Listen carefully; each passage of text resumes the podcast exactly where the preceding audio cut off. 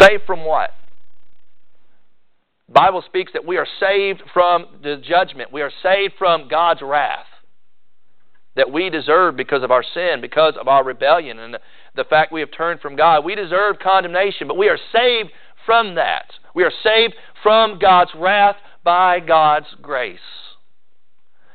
And this has a past, present, and future dimension to it. In the past, if you have come to Christ Jesus and you have repented of your sins, you have been saved from sin's penalty. You are no longer condemned in the eyes of God.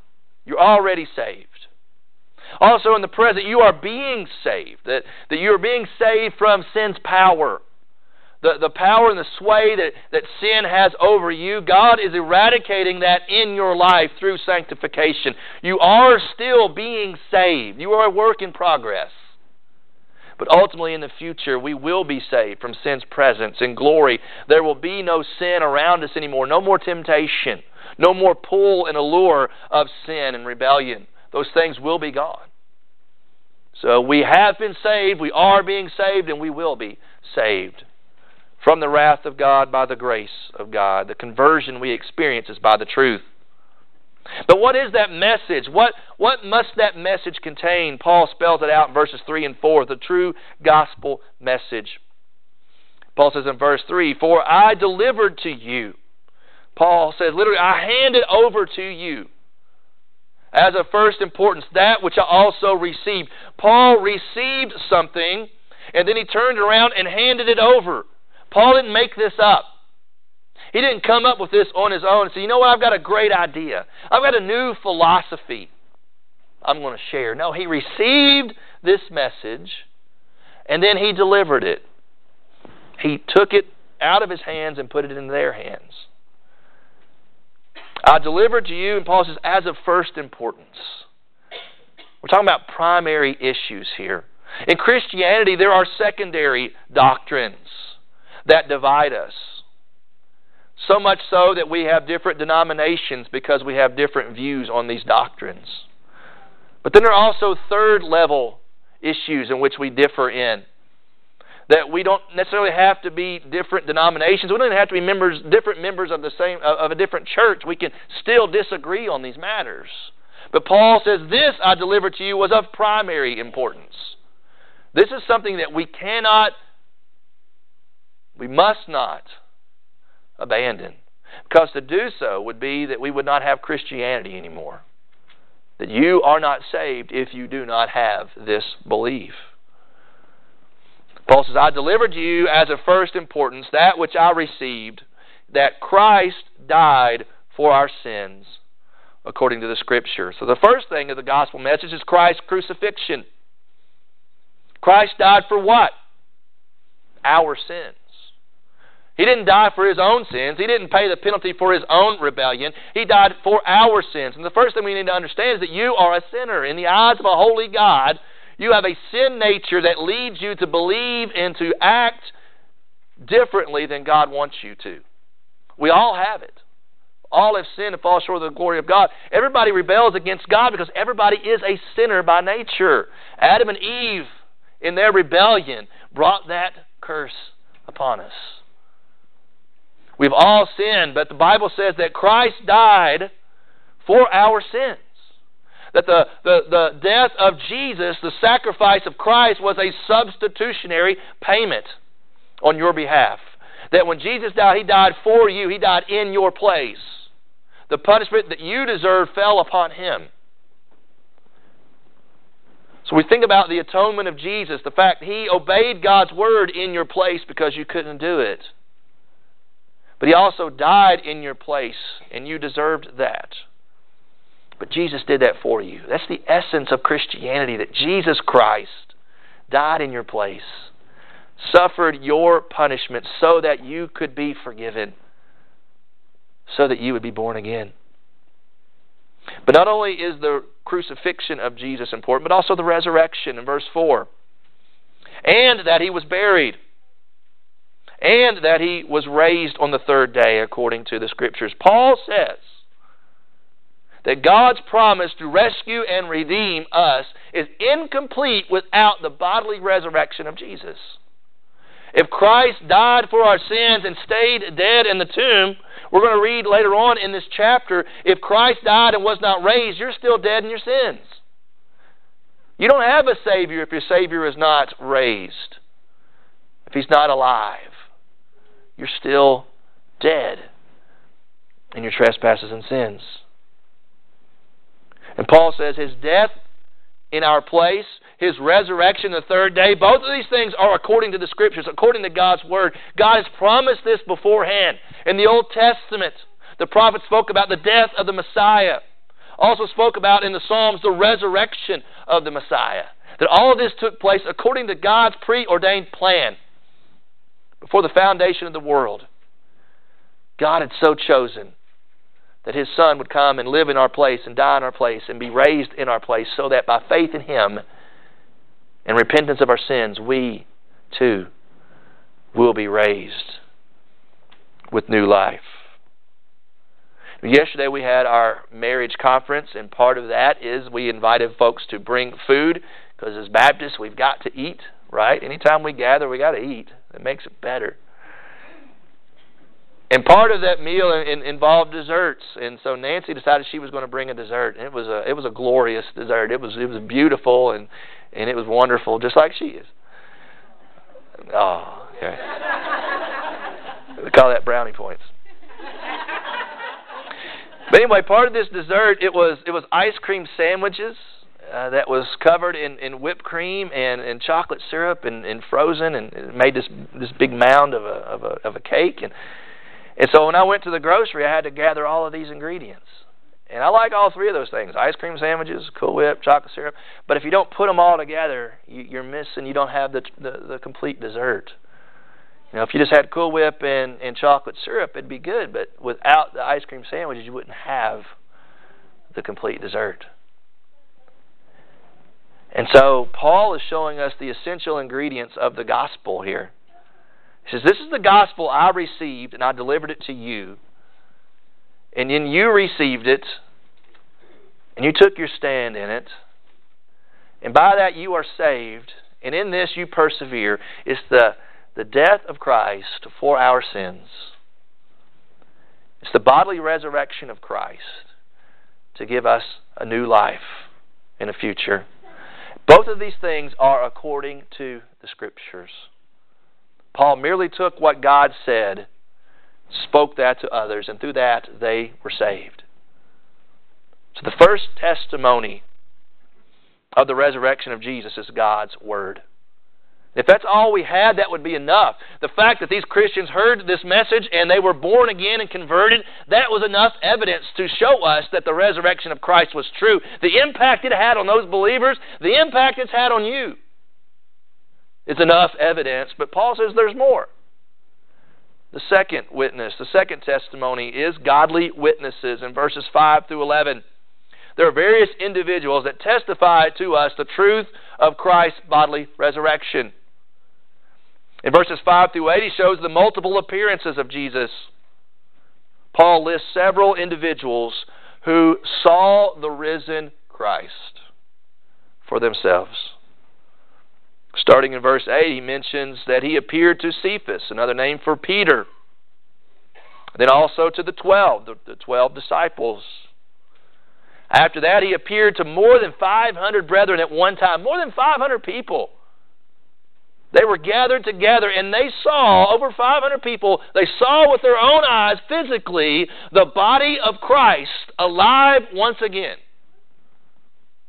If you were to take something to the court of law and you had over 500 eyewitnesses, you think that would ever be disputed or doubted?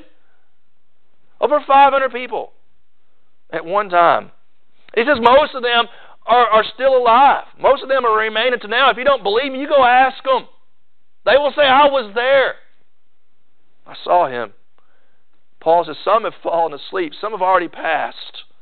But many, when Paul wrote this letter, saying 500 people saw Christ. If anybody ever wanted to deny Paul, dispute Paul, they could have gone and found out. Talk to these people themselves. Paul says in verse 7 Then he appeared to James, that's the half brother of Jesus, who used to be a skeptic. And he says, Then to all the apostles, and last of all, to one untimely born, he appeared also to me. Untimely born, Paul says, because I was a little late coming to this Christianity thing. There were others that, that believed in Christ and saw Christ. There were others who were saved and converted to Christ before me. Paul says, as one untimely born, eventually I got there, but I was later than the others. Paul says, nevertheless, I saw the risen Christ.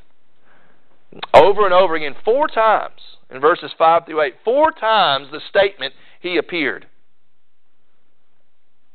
Verse 5, He appeared. Verse 6, He appeared. Verse 7, He appeared. Verse 8, He appeared. Repetition. That's emphasis. He appeared. Who appeared? Jesus. The one who died for our sins.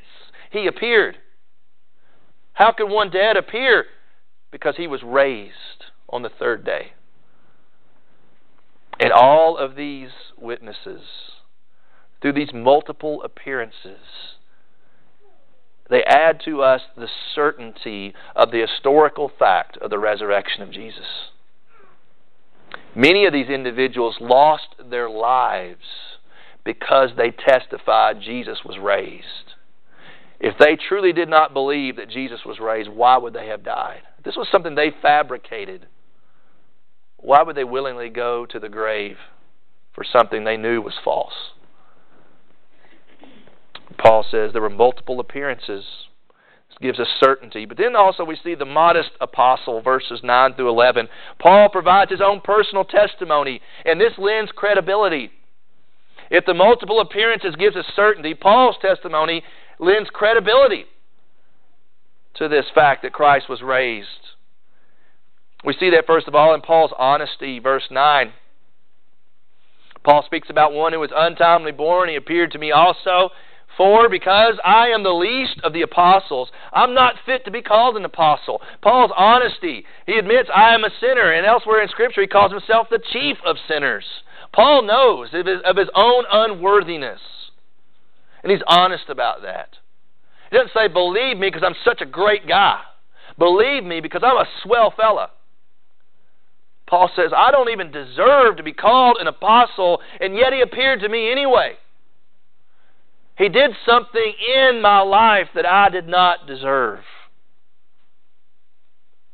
But also, he, Paul speaks about his history. Why is he so undeserving about that? Verse 9 shows us his history. He reminds us, he says, I'm not worthy, I'm not fit to be called an apostle. Why, Paul? Because I persecuted the church of God. We read about Paul's story in the book of Acts. He was so zealous against Christ he literally had believers arrested and thrown in jail and gave his approval in Acts chapter 8 when Stephen was stoned to death for his testimony.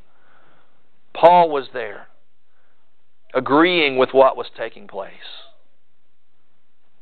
And then we read in Acts chapter 9, Jesus appears to him on his road to Damascus, on his way to go arrest more Christians and drag them to jail. Christ appears to him. And he says to him, Why are you persecuting me? You see, when you do damage to the church of God, it's not just a group of people. You're doing damage to the body of Christ. You are attacking Christ himself.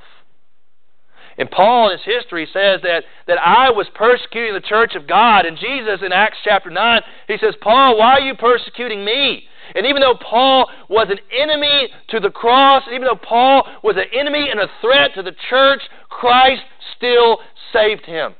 Christ still redeemed him. Christ still rescued him. Even though he gave agreement to, to those who were being destroyed and, and murdered for their faith, Christ still saved him. No one is beyond his reach. You are not beyond his ability to save and to change and to redeem. Paul, in his history and his testimony, eh, eh, the power of the gospel to transform hearts, even Paul's, even yours.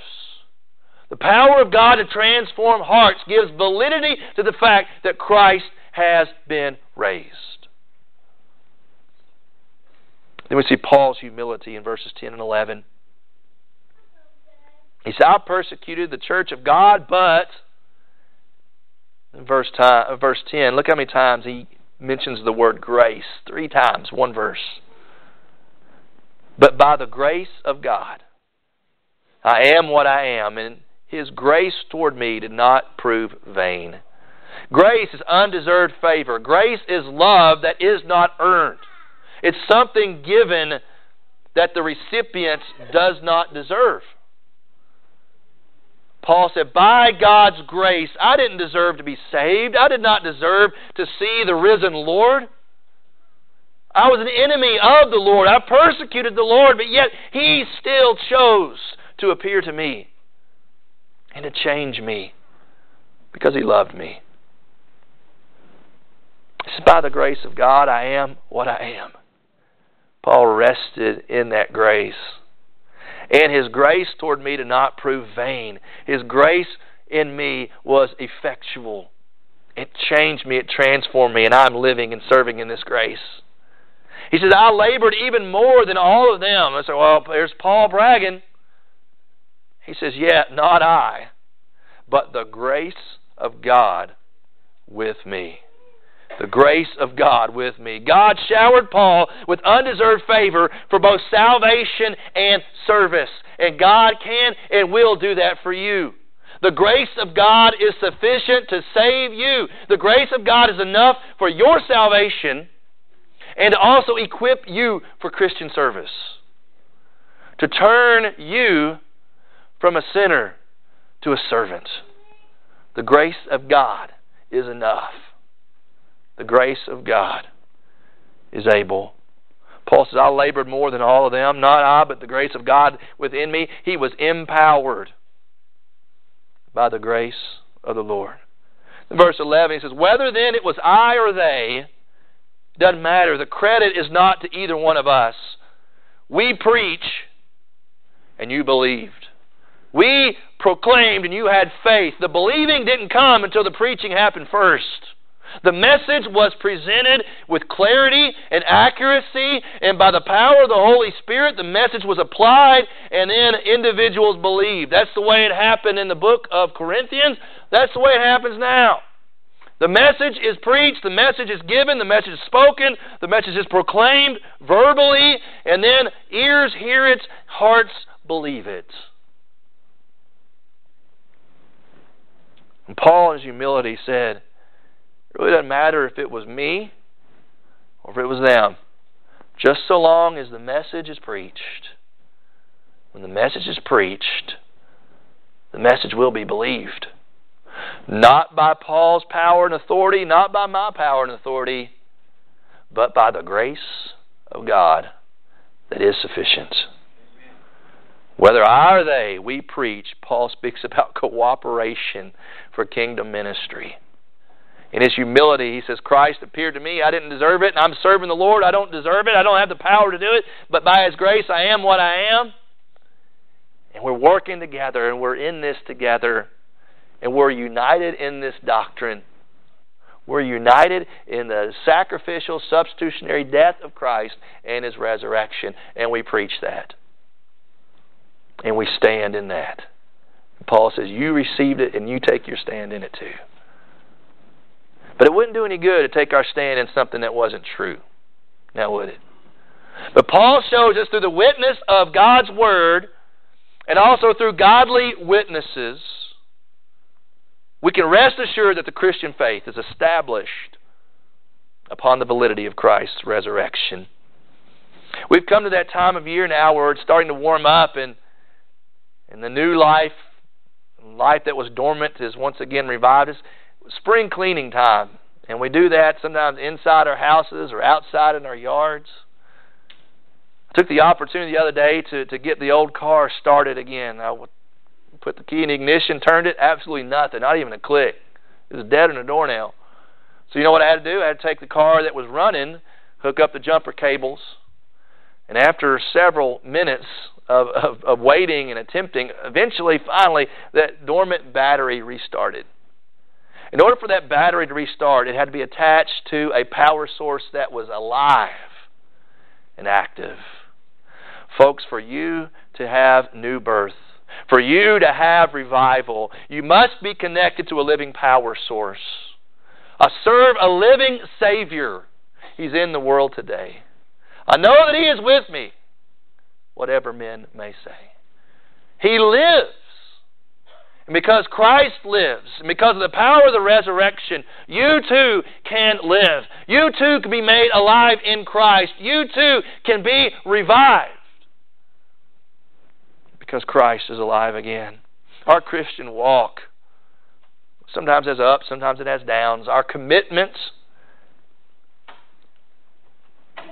and our enthusiasm can sometimes fall dormant. Our vibrancy and our usefulness wanes over time, sometimes because of circumstances in our lives, sometimes because of just spiritual laziness on our part.